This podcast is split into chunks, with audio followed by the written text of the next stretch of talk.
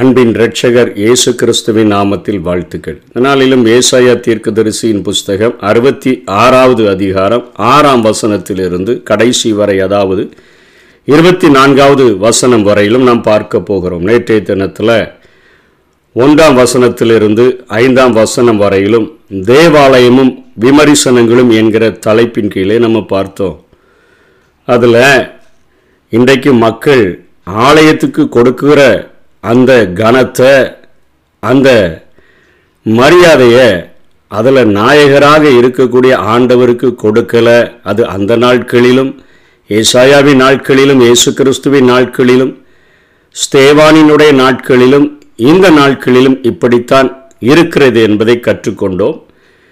இந்த ஏசாயா தீர்க்கதரிசியின் புஸ்தகம் ஒரு குட்டி வேதாகமமாக இருக்கிறபடியினாலே கடைசி நாட்களிலே நடக்கக்கூடிய அர்மகதான் யுத்தம் ரெண்டாவது வருகை ஆயிரம் வருட அரசாட்சி புதிய வானம் புதிய பூமி பரலோக வாழ்க்கை நரக வாழ்க்கை எல்லாவற்றையும் தெளிவாக தரிசனம் கண்டு ஏசாயா எழுதியிருக்கிறபடினால இது ஒரு குட்டி வேதாகமமாக அழைக்கப்படுகிறது. இப்போ இந்த அறுபத்தி ஆறாவது அதிகாரத்தில் மீதி உள்ள வசனங்களில் அந்த அர்மகதான் யுத்தத்தில் செய்யப்படுகிற அதாவது தண்டிக்கப்படுகிற ஜனங்களை குறித்தும் எருசலேமில் மகாபத்ரப காலத்தில் கஷ்டப்பட்ட ஜனங்களுக்கு ஆண்டவர் செய்யக்கூடிய ஆறுதல்களை குறித்தும் அந்த ஆயிரம் வருட அரசாட்சியில் நடக்கக்கூடிய ஊழியத்தை குறித்தும் கடைசியாக அவர்களுக்கு கொடுக்கப்படக்கூடிய அந்த நல்லவர்களுக்கு கிடைக்கிற பலனை குறித்தும் தீயவர்களுக்கு கிடைக்கிற தண்டனையை குறித்தும் எழுதி ஏசாயா இந்த நூலை முடிக்கிறதை நாம் பார்க்கிறோம்.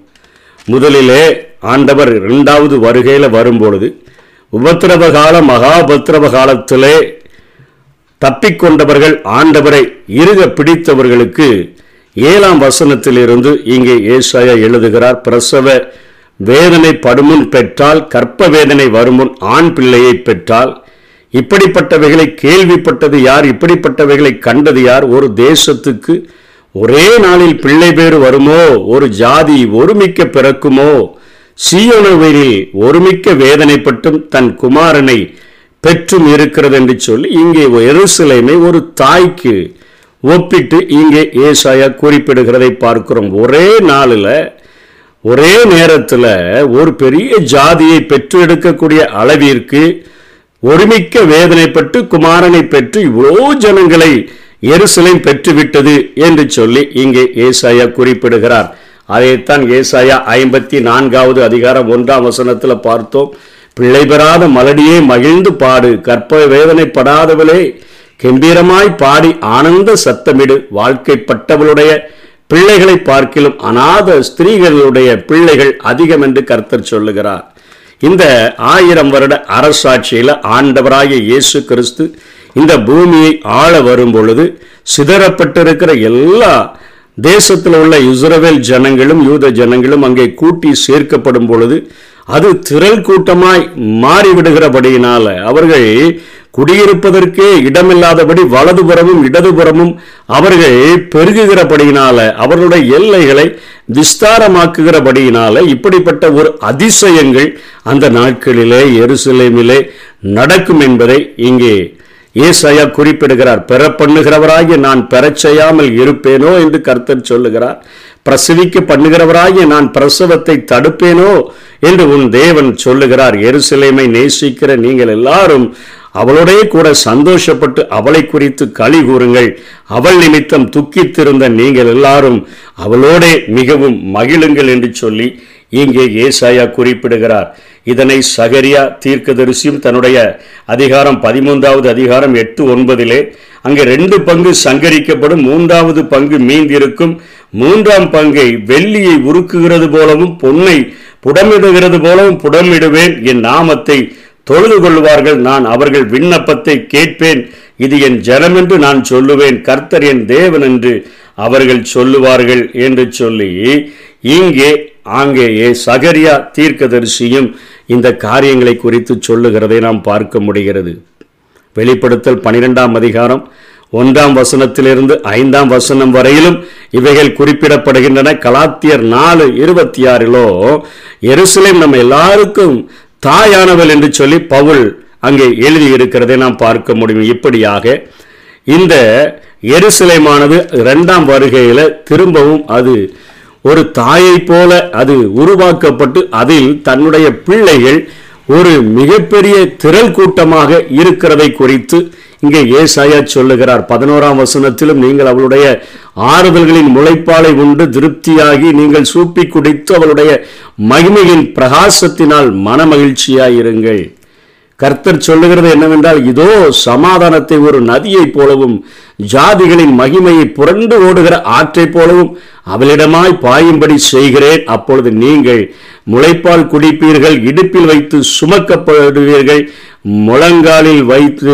தாளாட்டப்படுவீர்கள் என்று சொல்லி உபத்திரவ காலத்தில் மகாபத்திரவ காலத்தில் எவ்வளவோ வேதனைகளை கொடுமைகளை அனுபவித்தார்களோ அவர்கள் ஒரு தாய் எப்படி தன்னுடைய குழந்தையை தேற்றுவாளோ அதே போல அவளுக்கு அவர்களுக்கு பால் கொடுத்து இடுப்பில் வைத்து சுமந்து முழங்காலில் வைத்து தாளாட்டுகிற ஒரு காரியத்தை அவள் செய்வாள். ஏன் என்று சொன்னால் அந்த எருசலேமின் தாயாய் சித்தரிக்கப்படக்கூடிய எருசலேமுக்கு நாயகராக இருக்கக்கூடியவருடைய குணாதிசயம் என்ன? ஒருவனை அவன் தாய் தேற்றுவது போல் நான் உங்களை தேற்றுவேன். நீங்கள் எருசலேமில் தேற்றப்படுவீர்கள்.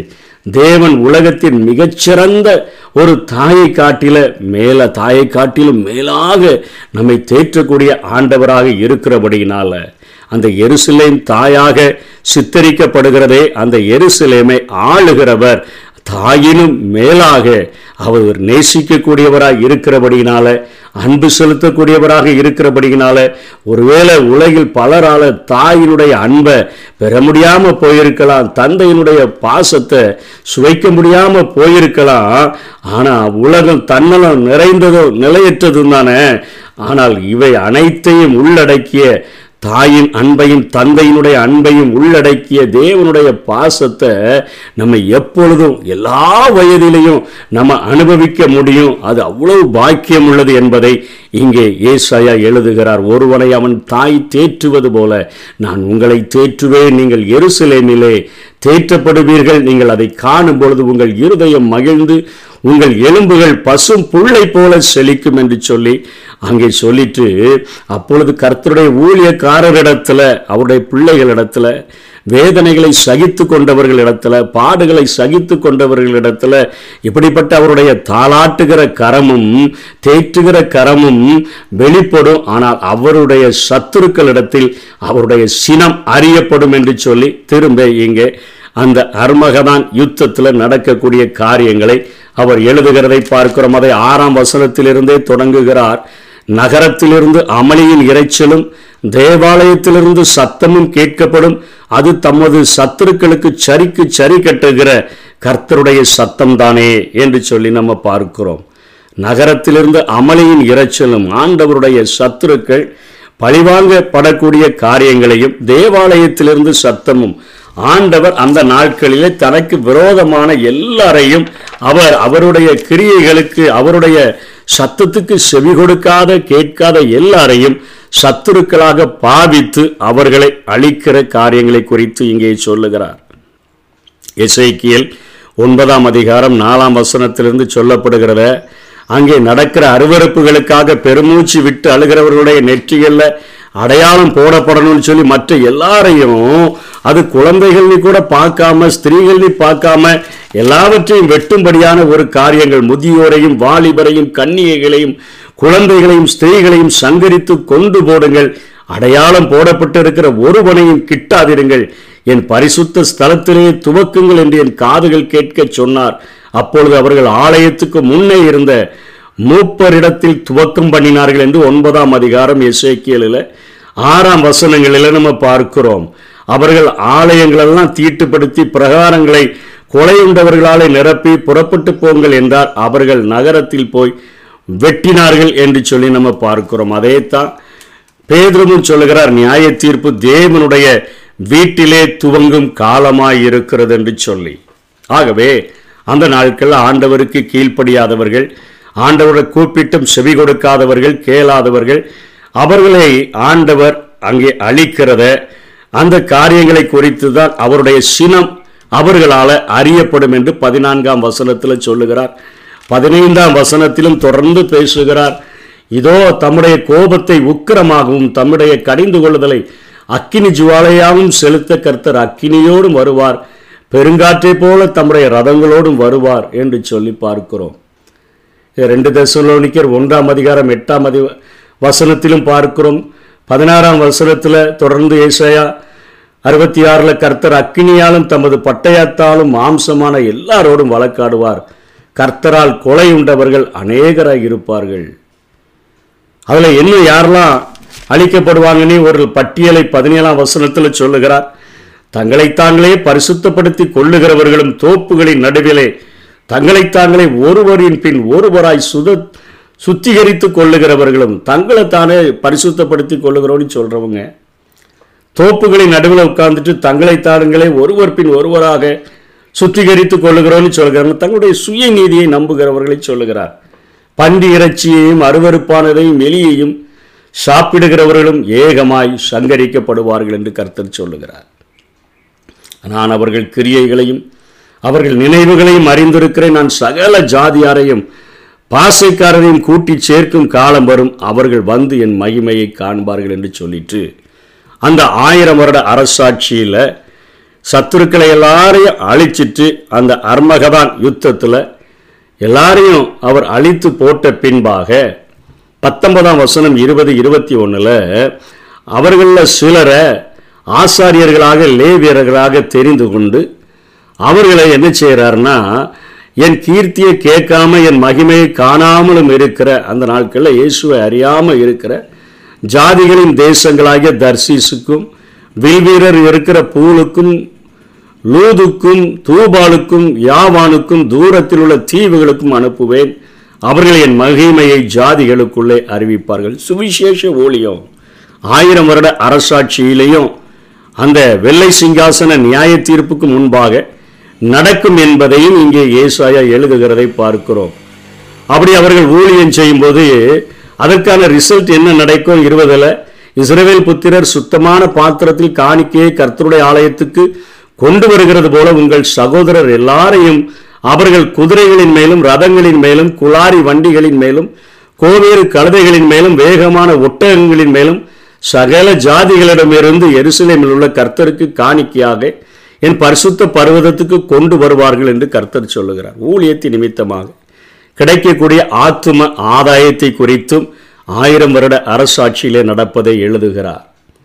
அங்கே அவருடைய ஊழியக்காரர்களுக்கு அவருடைய கரம் ஒரு தாய் தேற்றுவது போல தேற்றுகிற காரியங்கள் அவருடைய சத்துருக்களிடத்தில் அவருடைய சினம் அதற்கு பின்பாக ஒரு ஆயிரம் வருட அரசாட்சியானது இந்த பூமியில ஒரு கையால் பெயர்க்கப்படாத கல் ராஜ்யங்களின் உலக ராஜ்யங்களின் மேல மோதி அவைகளை அழித்து ஒரு பெரிய பர்வதமாகி எருசலேமை மையமாக கொண்டு ஆளுகை செய்யப்படும் பொழுது சிலரை ஆசாரியர்களாக லேவியர்களாக தெரிந்து கொண்டு ஆண்டவர் அறியப்படாத இடங்களுக்கு தீவுகளுக்கு மற்ற இடங்களுக்கு ஏசாய தெரிந்த அந்த நாட்கள் அவர் அறிந்து கொண்ட அந்த தீவுகளை குறித்து நாடுகளை குறித்து இன்டீரியர் பிளேஸ்களை குறித்து அவர் எழுதுகிறார் அந்த இடங்களிலெல்லாம்.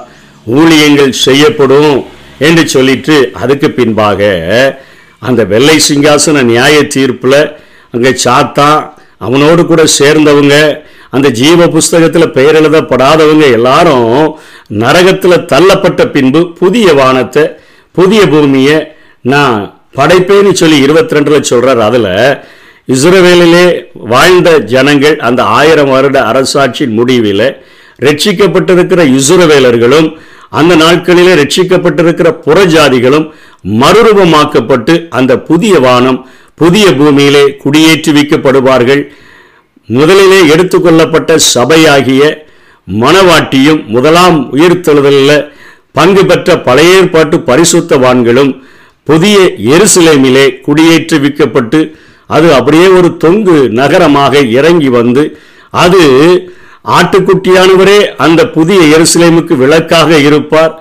அந்த வெளிச்சமானது புதிய வானம் புதிய பூமியிலே பிரகா பிரகாசிக்கக்கூடிய அளவிற்கு இருக்கும் என்று சொல்லி கடந்த நாட்களிலே பார்த்தது போல அந்த புதிய வானம் புதிய பூமியின் காரியங்கள் குறித்து நாம் அறிந்து கொள்கிறோம் கடைசியாக இருபத்தி நான்காவது வசனத்தில் அவர்கள் வெளியே போய் எனக்கு விரோதமாய் பாதகம் செய்த மனுஷருடைய பிரேதங்களை பார்ப்பார்கள். அதற்கு பின்பாக நரகத்தை குறித்து சொல்லுகிறார் அவர்கள் பூச்சி சாகாமலும் அவர்களுடைய அக்கினி அவியாமலும் இருக்கும் அவர்கள். மாம்சமான யாவருக்கும் அரோசிகமாக இருப்பார்கள் நம்ம அங்கே வெளிப்படுத்தல பார்க்கிறோம். அங்கே மத்திய எழுதுகிற சுவிசேஷத்தில் இயேசு அடிக்கடி சொல்லுகிறார் அங்கே புழு சாகாமலும் அக்கினி அவியாமலும் இருக்கும்.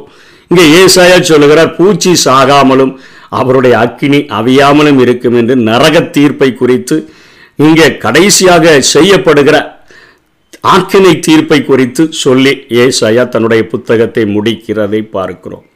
இவைகள் எல்லாம் நமக்கு எதற்காக எழுதப்பட்டிருக்குதுன்னு சொன்னால் இவைகள் எல்லாம் நமக்கு முன்பாக ஏன் திருஷ்டாந்தங்களாக வைக்கப்பட்டிருக்குதுன்னு சொன்னால் ஏசாயா அறுபத்தி நான்கு பதினாலில் இன்றைக்கு ஆண்டவர் நம்மை தேற்றும்படியாக எலும்புகளை பசும் புள்ளை போல செழிக்க பண்ணும்படியாக கர்த்தருடைய ஊழியக்காரர்களிடத்தில் அவருடைய கரத்தை காண்பித்து ஒரு தாய் தேற்றுவது போல அவர்களை தேற்ற தேற்றும்படியாக அவர் விரும்புகிறபடியினால சத்தம் கேட்கிற இந்த நாட்களில் அவருடைய சன்னிதானத்தில் வந்து உங்களுடைய செவி நீ சொல்லுகிற வார்த்தைகளை நாங்கள் செவி கொடுத்து கேட்டு கீழ்ப்படிந்து வாழையங்களை அர்ப்பணிக்கிறோம் என்று சொன்னோம் என்று சொன்னால் ஒரு மிகப்பெரிய மகிமையுள்ள ஒரு வாழ்க்கையை நாம் அனுபவிக்க முடியும். இல்லைன்னா அவர்களுடைய சத்துருக்களிடத்தில் அவருடைய சினம் அறியப்படும் என்று சொல்லப்படுகிறத அந்த நரகத்தினுடைய ஆக்கினை தீர்ப்பில் மாட்டிக்கொள்ளுவோம்.